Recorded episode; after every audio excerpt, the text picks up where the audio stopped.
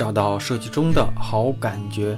大家好，我是大宝，欢迎来到大宝对话设计师。其实啊，我现在就是就这就这段时间，也也不知道是从哪一天开始，我突然发现就是有一点阻碍我们，阻碍我们就是就是很难在某个领域里成功。嗯很重要的一个因素是我们的思维方式。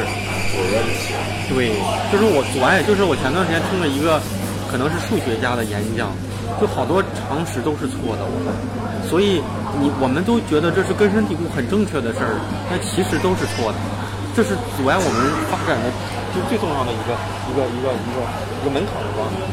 就是我去培训的时候有一个清华的教就是教设计的一个，嗯我给他看了一些我大学时候做的东西，他就说你做的这些东西全部都是靠感觉做出来的，嗯，就是没有一些概念支撑。对缺乏设计的一些东西。不是不是，，你不讲这个哈、你是凭着感觉，但是哈，嗯，就是你工作越久，嗯，你你的每一个设计都得有一个说法，嗯就是你为什么要做成这样的嗯啊？然后你的嗯，可能说呃，这种的延展的可能还不说，就是你这个 logo，嗯，是什么意思？呃，有什么概念来支持你？为什么用黑色？为什么要用这种形式？对吧？然后从哪个角度来切到这个点上呢？对你得有说法的，你有说法的。然后，嗯，像这些的设计，嗯，你要你这些倒是衍所谓的衍生物啊，但是跟你的品牌有什么关联？还是说单纯是这些东西摆出来感觉还挺好看的？嗯就是都得有说法。嗯嗯嗯，你像你的包装，但是其实这都不属于包装，哪个是包装？这个是包装，嗯，这个是包装，这里面装的是什么？就是礼礼做的是礼品。这这是得有说法啊！你看啊，像你这个花纹儿，如果要是真正来来说起来，嗯，我为什么用这种花纹儿，都得有说法。呃，要不然如果要是问我，我是你的客户，或者我是你的上级，我就会问你，这花纹儿为什么那么多？嗯就你你能不能给给我一个说服我的理由？嗯嗯嗯，不就除了好看这个理由，嗯嗯你除了好看这个理由，嗯，就是打比方啊，咱咱就从抛弃美这块说，我我很少去评判美，因为我觉得每个人都有自己的看法。就抛开这东西，你离远看，嗯嗯，看就现在其实也基本上看不清楚里面的图案，但是你给十个人，或者是你给二十个人，给多点的人看的时候，嗯，能不能让人想到这是云南？嗯、你可能得问一问，既然是印象，嗯就哪怕说我拿出一个色，嗯就像我们我拿出个红色，我就能想到这是可口可乐；我拿出个绿，我就能想到这是星巴克。我没有图像，你这个里面，嗯，抛开美，嗯，能不能让人想到这是云南？这是一点哦，嗯对吧？就相当于你想到，嗯，想到这种素色、天然色，就想到无印良品。当年我我第一次去无印良品的时候是，虽然我早就知道了，但我第一次去的时候好像是零九年还还一零年，在广州。然后我那同事跟我一起逛悠，他就说：“哎，无印良品不好，太素了，所有的颜色都是天然的色，你的麻色、白色是吧？然后你这个本身材质是什么色就是什么色。但回头想想，这就是它。你这个，你这个，回头想想是不是？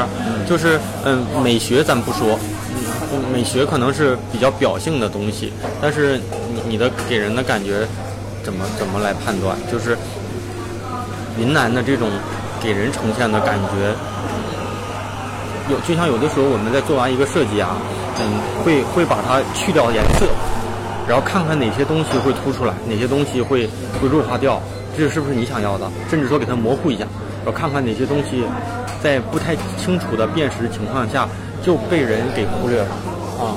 但是你这一组哈，其实嗯可能是比较日式的哈，嗯还还有，就是还有那种感觉，嗯，但是可能细节上稍微有有有嗯有有一些可以提升的地方吧，可能，但是但是其实嗯还行。还有哪个我看看？那你再看看我给你一开始发的那个，就是那个，就是我这一，呃，快一年的这个过程中做的，微信里，微信，这是一个，这是另一个东西了。这两个是 banner，这两个，这个是一个，这个是一个，你知道我看到这个问题是什么吗？嗯就是我看到这个页面的问题是什么吗？就是你单看某一个地方都还行，嗯但是呢，整个产品的视觉统一性不够，就是我看不出来你这个，就像你想到滴滴，你想到橙色，对吧？想到百度想到蓝色，然后想到这款产品，呃，色系太多，让你的这种视觉太分散，就是我看不到一个统一的颜色来延伸。包括你看你的购物车是这种蓝，哦然然后嗯，我看到了你这块的 banner 用的是黑色啊，嗯。但是呢没有大面积的这种统一的延伸，嗯。这是让我看不出来你的一个，如果用互联网的这种感觉，就是品牌颜色看不出来。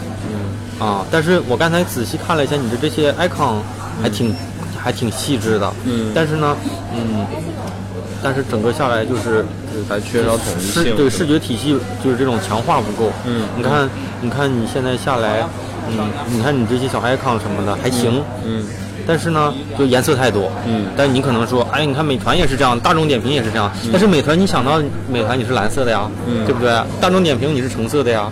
但是你这个，嗯，这块大面积的又是这种的，就是整个视觉的统一性还不够啊。但是单看还行。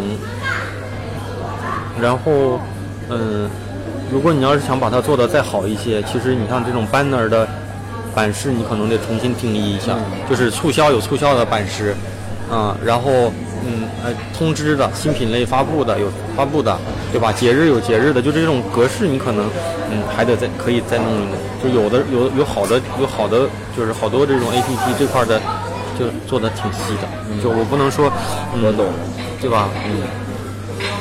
然后这是 banner，、但是其实 banner 的话，我觉得字体的这块儿这种，我个人觉得有点儿传达传达性不够强。嗯，效果不好。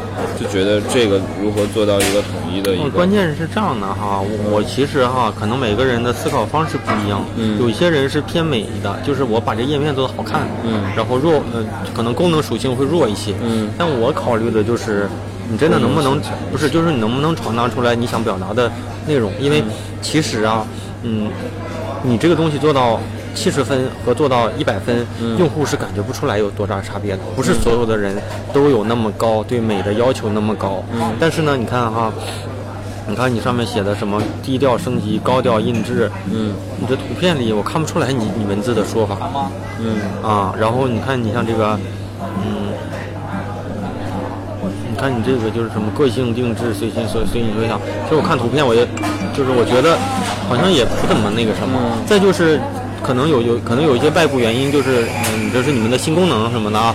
但是嗯，有一个问题就是这一这一页的信息含量太大了。嗯就是不够简单，啊就是你得一页挑出一个你想核心出来的东西。如果你想表达一一点，你看其实这一页就相对来说，呃，信息嗯就少一些，就是对，就会更更让人聚焦一点。你这个就呃什么乱七八糟的，而且而且我不知道先看哪个，嗯。而且你的字号你看不见都差不多大，就就导致好像这几个是并列并列的东西，这是一个嗯那什么一点的。嗯。就是就是你得对，嗯，你一定得意识到，嗯，设计它可能百分之四十是解决美的问题，百分之六十是解决实体的问题，可能要传达信息，可能要传达目的，可能要功能性。可能可能需要引导别人先这么做，第二步、第三步，这是这是设计的可能核心，百分之三十、百分之二十是解决美的问题，但是但是好多可能、嗯、新设计师更在意好不好看，但是好不好看有的时候可能不是但是你更你要更要去琢磨琢磨，就是它背后的我就是想知道背后的哪些地方，它在你就比如说你的工工作积累还是有点少。你工作一年，就是有些时候你你就得碰壁，就是你就得因为做了好多东西被被上头给干掉了，然后你会去再挖掘深入的。我做一笔，我都在想这个东西怎么来支撑这个设计。就是也没有人来干掉我的东西，就我做出来它就是可以用，就是我就不就很不喜欢这个点，我我我深知道我做的东西所以，所以嗯，所以是这样的，就是，呃，眼前的工作，我觉得你可以当成一个你的实验场，啊，然后你可能还得，就是深入的去自己做一些所谓的创意练习也好，什么也好，就挖掘挖掘你自己真正的喜好的东西。我觉得这个可能也挺重要。嗯，就是你没办法去，你没办法去，嗯，假如通过我说了跟你说了一个小时，因为这个我也没有这能力。就我我觉得我的经验是建立在我比你多工作八年。那我也像你这样也这样过，就是嗯，就我也曾经就是做了一大堆一大堆我觉得挺好的东西，最后怎么上面师傅就拿掉重来，或者是你发现他帮你改设计的时候，把你过去的图层全删了，就重做了一个，但是你就会坐在他旁边看的时候，他嗯啊为什么要用这个字体？我操啊这个好像就是比我那个能好，我也说不出来好，嗯就是这样的。但如果你觉得身边没有这样的人，嗯。我我就是我建议就是别盲目的换工作，而是要先找找自己真正真正心底里的这种种期待值。就是你其实百分之八十你换的工作不见得就会比你现在的就是好。啊，这个是个问题。再就是，嗯，设计一定不是一个纯技法上的东西。嗯，好多时候你没有意识到里面的问题逻辑。就需要大量的去学习、去阅读，就大量的去看书。不知道看什么，就先从专业书看起。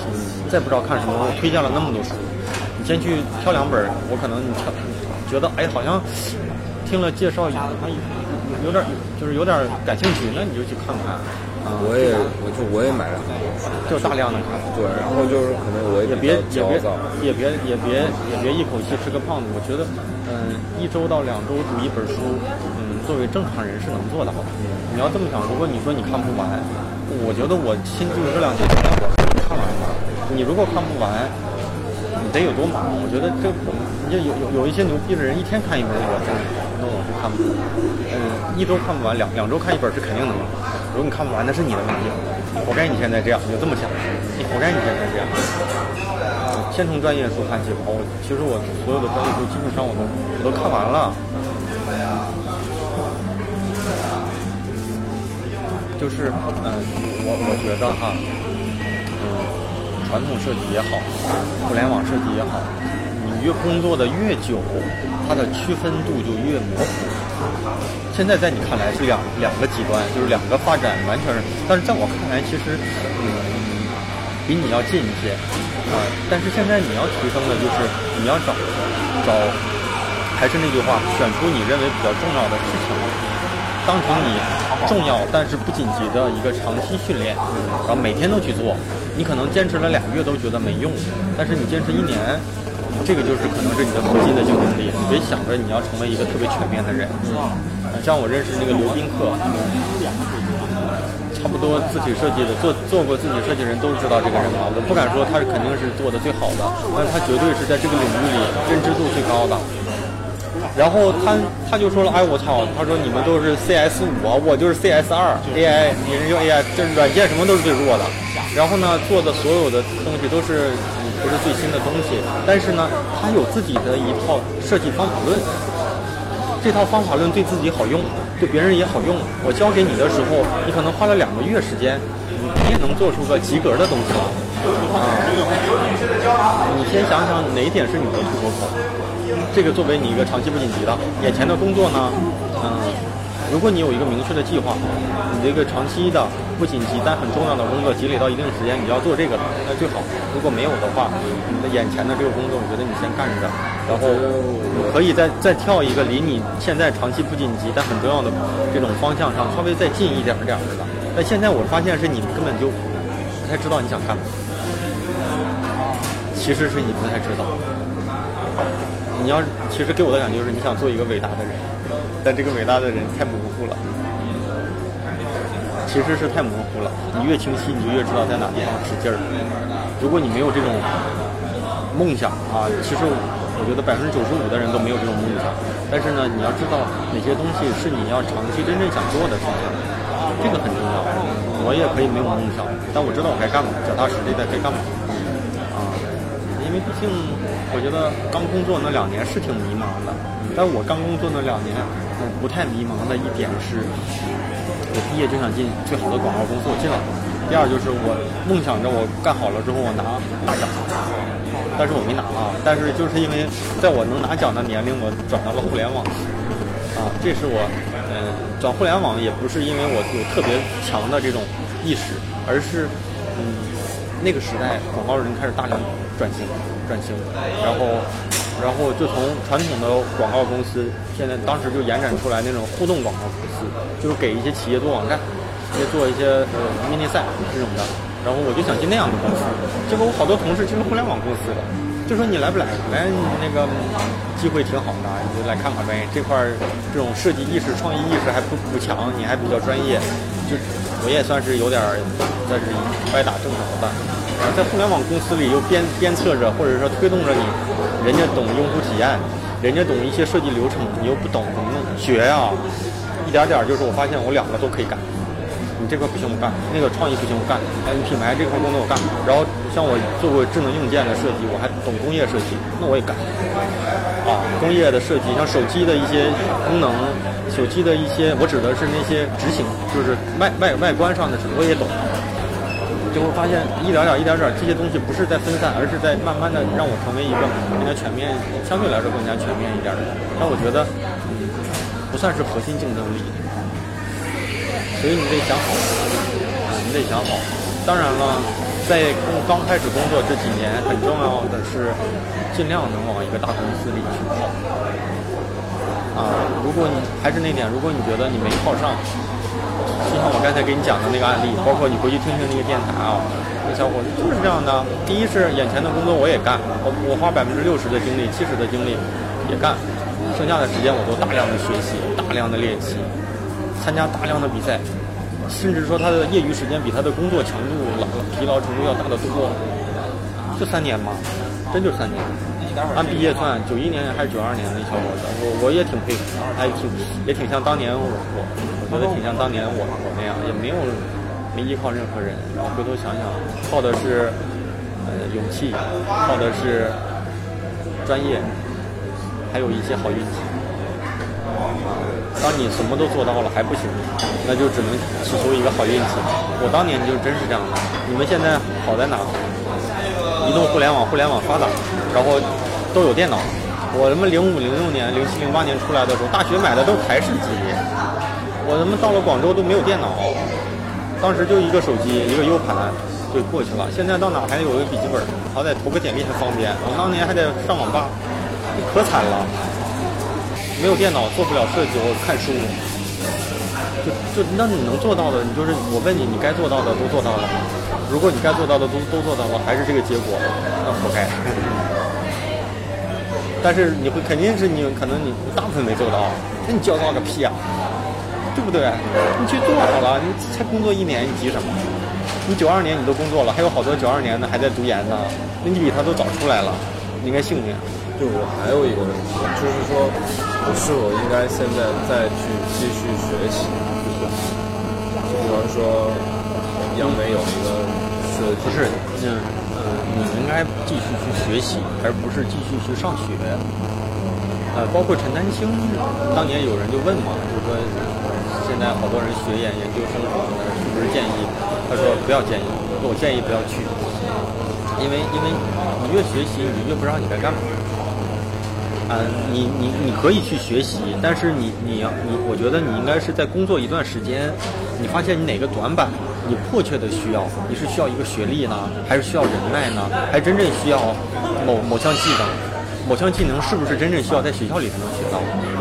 那韩寒不就说嘛，人不能停止学习，但是可以不上学，啊。然后如果你在某个阶段你就需要一个高学历的门槛儿，那你就赶紧去弄一个。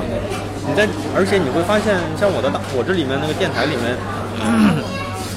还有我的，我跟我的大学老师聊过，毕业快十年了，我的老师有一次来北京，来我们家，我们俩还录了一期。然后说，其实学校老师的知识体系在这个时代已经落后了。每一年你再看上一年的互联网设计都已经过时了，但是老师的意识可能他不是在一线，他们已经有点落后了，就是没有办法，所以他们就就很急迫的希望呃了解这个行业里这个在一线的设计师都在干着干些什么。他们的教材，他们的什么，其实已经已经已经已经已经不是最新的了，有的甚至拿了好几年前的东西，所以这就本身就不行。至于说是不是学习，你要考虑你想学什么，学校是不是唯一能给你的？我觉得学校这种强需求是给你一个高学历，对你现在如果有帮助，你可以啊。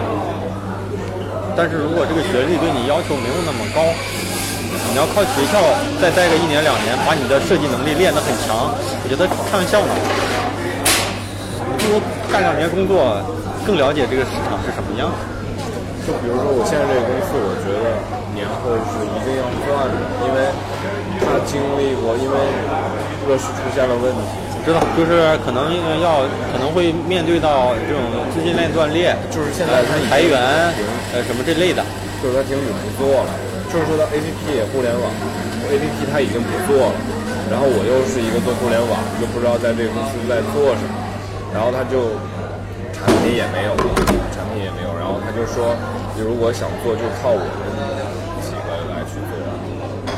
你懂我那个意思吧？就是产品呀、设计啊，就是本来一开始就不很完善，然后现在呢又要靠我们自己的这个力去代做这个东西，我就觉得有点有点不靠谱。我觉得是这样的啊，嗯所以说，我想你有没有想好你在大概几个月之后想换工作？我你别问我，这东西完全是每个人有每个人的打算。我你你几月？呃年后年后几月？二月也是年后，三月也是年后，三月三月三月左右是吧？嗯那你有没有想过，你在三月是想进到互联网公司，还是想进到传统公司？嗯互联网互联网公司是吧？嗯你觉得按照你现在的能力，能不能进到一个稍微牛逼一点的？不能不能是吧？那如果呃三个月以后呃还是差不多同类的公司，那就没有任何的抱怨，能力有限，嗯，对不对？所以在这个阶段，如果你想有一个呃工资上或者竞争力上的一个进阶，有没有一个安排一个小小的一个呃计划？如果你我意思是，如果你这就是重要但很紧急的啊，还是有的，因为我我我有安排，就是说我在换工作之前，我要就觉得自己缺少了，我要去嗯，我告诉你啊，行，讲到这点挺挺关键一点就是，嗯，你要想好，呃，怎么讲呢？就是我看到一个一个简历哈，呃，一定是找到其中之一或者其中之二的亮点，嗯而不是你什么都会做。我曾经也看过一个女孩的，呃在行我们俩聊，她就是，呃，设计学完之后觉得自己竞争力不足，去学 AE，AE 学的学完之后又觉得啊不行，又去学 CAD，看她简历里什么都有。但是呢，什么做的都不算那么精，呃，这不行。然后你这个阶段，其实你应该强化某一点。对我就是想知道，想了解到底有强化哪一点是靠自己来那来。肯定是看自己啊。就像你作为厨师，你会告诉我怎么成为一个好厨师。我说你做拉面做好就能成为一个好厨师啊。你说，但是我觉得啊妈做做西餐也行。那你喜欢西餐，你就去做西餐吧。那那你觉得做互联网设计需要具备哪些的呀？肯定是本身的，你要是做设计的话，肯定是呃初级的设计师本身的视觉呈现。啊，就像你这些呃整个的页面的一些细节，一些一些执行的手法啊，这这是可能是占百分之六十。啊，像可能中阶的是对一个整个产品的把控，高阶的可能就是嗯带队呀啊产品的方向啊啊整个的视觉风格啊的一个定性。你可能在最初级的就是我想好了，你去帮我更完善的好一些就行了啊。然后你可能像你刚才的作品里面的一些，可能每一个都能达到六十分，但是你要想办法把这六十分，假如说你现在作品也太少了，你可能还得练作品，练打比方到三月份你再做出十五张设计练习，挑出五张好一点的一起融进来。现在的东西太少了，就是我判断不出来你的能力。哦，就是说他那个练习，他是指往哪个方面？比如说，这不行，这不能让别人给你定哦，这个意思就是说，互联网设计的这个简历啊，是不是就需要那些什么界面呀？对啊，第一是第一是你在这个行业里你应该知道，哦哦第二是你，我觉得培训班里讲的比我详细。但是呢，你一定，但是你一定要知道，嗯，你要强化一点，而不是补补各种短板，而是要想办法提升你一个最长的那一点。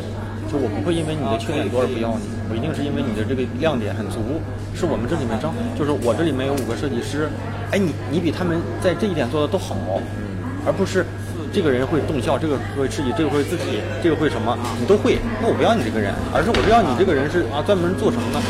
做一些质感比较好的，打比方哈，啊我说什么比较好的，我肯定是找这么一个人。现在都是长板，不是短板，就是你一定得有一技之长。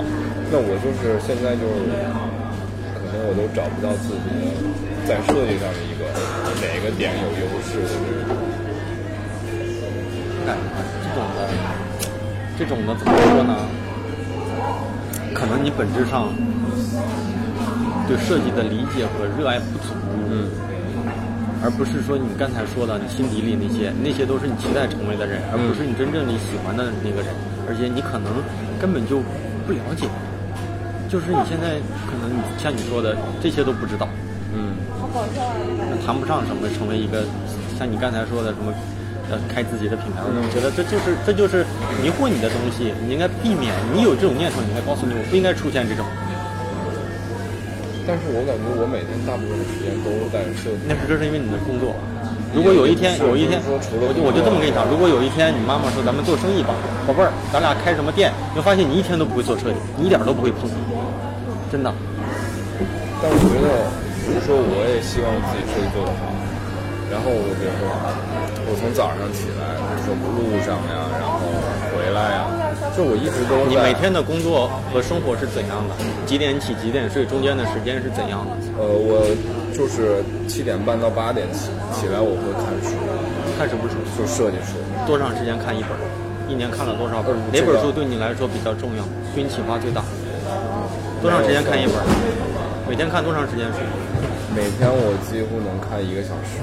然后多长时间看一本？这个我没有算。每天都看。每天都看。每天都看的话，一周肯定能看完一本。我是今天看本，这个看一会儿，然后那个明天那个再。那为什么呢？就是都想看一下。那肯定不行。就是还是那句话，嗯，你你现在的不如意是你自己找的。嗯。那为什么看了一点不给他看完？每每一张一张看的。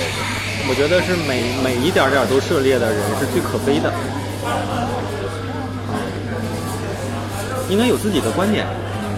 然后你现在是所有的人，我都想恨不得一口吃个胖子。最基本的就是你的执行力不够，但是你的你的就是叫什么呃，就是叫什么的那句话叫什么？叫什么思想的巨人，什么行动力的矮子这种。然后我就是看看书，然后哪本书对你启发很大？其实你最你要不知道该你该成为什么样的人哈，乔布斯有句话，那你就找一个你你期待的那个人，你就学着他做就行了。你真喜欢那样的所谓的设计大师，甚至说不是设计大师，甚至说就某个人，你不知道你想成为什么样的人，但是你比较崇拜那个人，你就去做他他做的那些事儿，这都是所谓的真正是大家说的啊。因为我觉得设计师应该具备这三点。所以我在做努力做我认为对的事儿，写东西、讲东西、做东西，然后大量的去学习。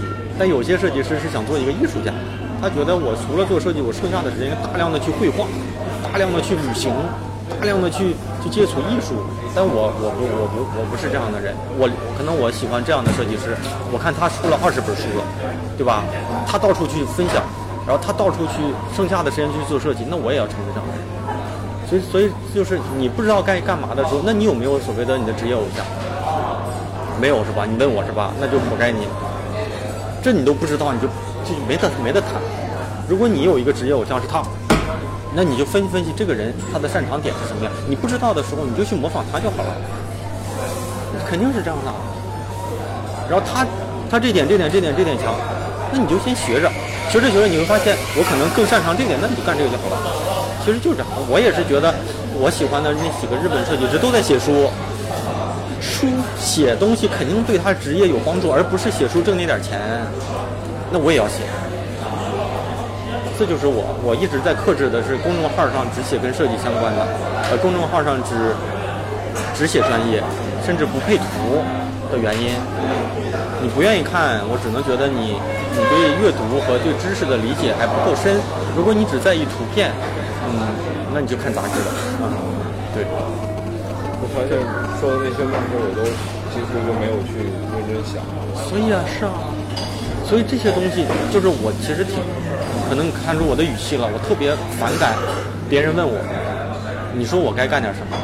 就是你跟一个非亲非故的人让人判断你的人生，其实是一个挺不负责任的事儿啊。其实是这样的，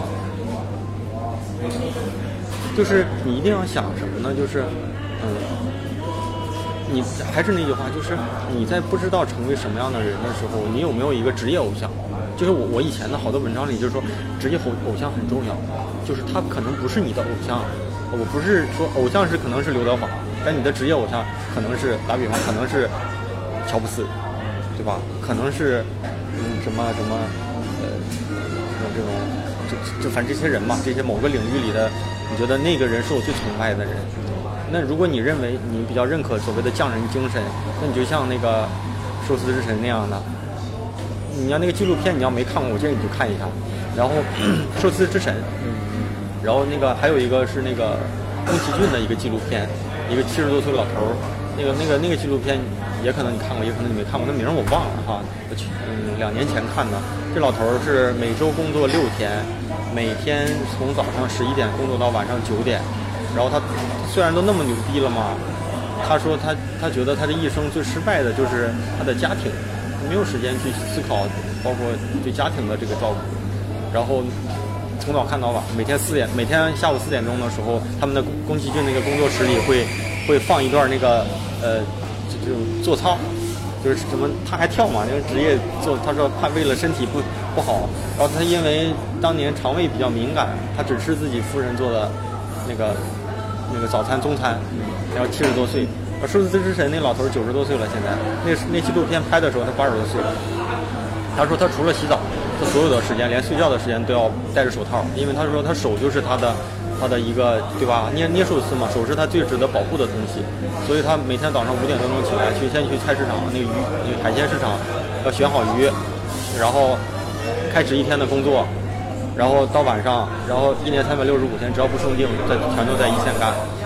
然后他说：“你要想当我的徒弟，前十年只配拧热毛巾，因为你去日本所有的餐厅吃饭，他会先给你一个开特别热的那种开开水煮过的毛巾给你，让你擦手嘛。他说前十年拧热毛巾，十年以后，寿司里面有那个小蛋卷，你只能打个蛋切成丝儿，只能干这个。在十十五年还是多少年以后，你才真正领悟了什么是做寿司做寿司。”这种所谓的所谓的这种沉淀期，你才真正才去做这个。如果你要想把这个当成你一辈子的事业，十五年是个很短的。你要这么想好，你要是真想做设计，可能你在三十五岁以后才开始才开始入行。就是我，你可以看我有一篇文章叫“你焦虑吗？”我我焦虑，我也焦虑。我觉得我今年三十岁，就我才真正算入行。我二十来岁根本就不懂科学，我现在我才真觉得我才入行。嗯所以你可以去想想，就是有时候有人挺反感所谓的什么鸡血啊什么的，嗯嗯鸡汤啊，我挺认这套。我在我觉得我不行的时候，我就看几个我比较崇拜的人，他们是怎么样做的，然后我再对比我自己，我活该我现在这样，我觉得太差了，活该你现在狗屁都不是，你不能比着跟自己。跟自己比的那个人太遥远。你像你像网易的创始人丁磊，三十岁从中国首富，我觉得这种的没法比。但是你看跟你离得比较近的，或者你的职业偶像，你的职业偶像，他他像你这么大的时候做了哪些事情？那原先在早期不也是学徒，后来做做什么书籍设计，那也是挺不起眼的东西。在中国，就书籍设计没被人所就是所所所尊重嘛。但是你看那个聂永真这样的唱片书籍设计，也能做出来特别牛逼的。那做好了之后，书籍做好了，给明星做唱片；唱片做好了，给一些什么金马奖什么什么奖做一些视觉总设计，对不对？做好了之后，在国内又被人认可了，嗯，又给那些什么那个日和手铁那些做一些总的设计。我操，那只要你有一点做得好，慢慢的就可以延展。真的。你要是什么都想做，那狗屁什么都做，做不好的。所以这是得好好想想，就是也别轻易的去问别人我该去做什么，而是说我想做这些事儿，可能说我想做这件事，我三十岁之后，或者我四十岁之后，我就要干成这件事儿。那眼前我可能差在哪？但是其实我你说了那些你想干的事。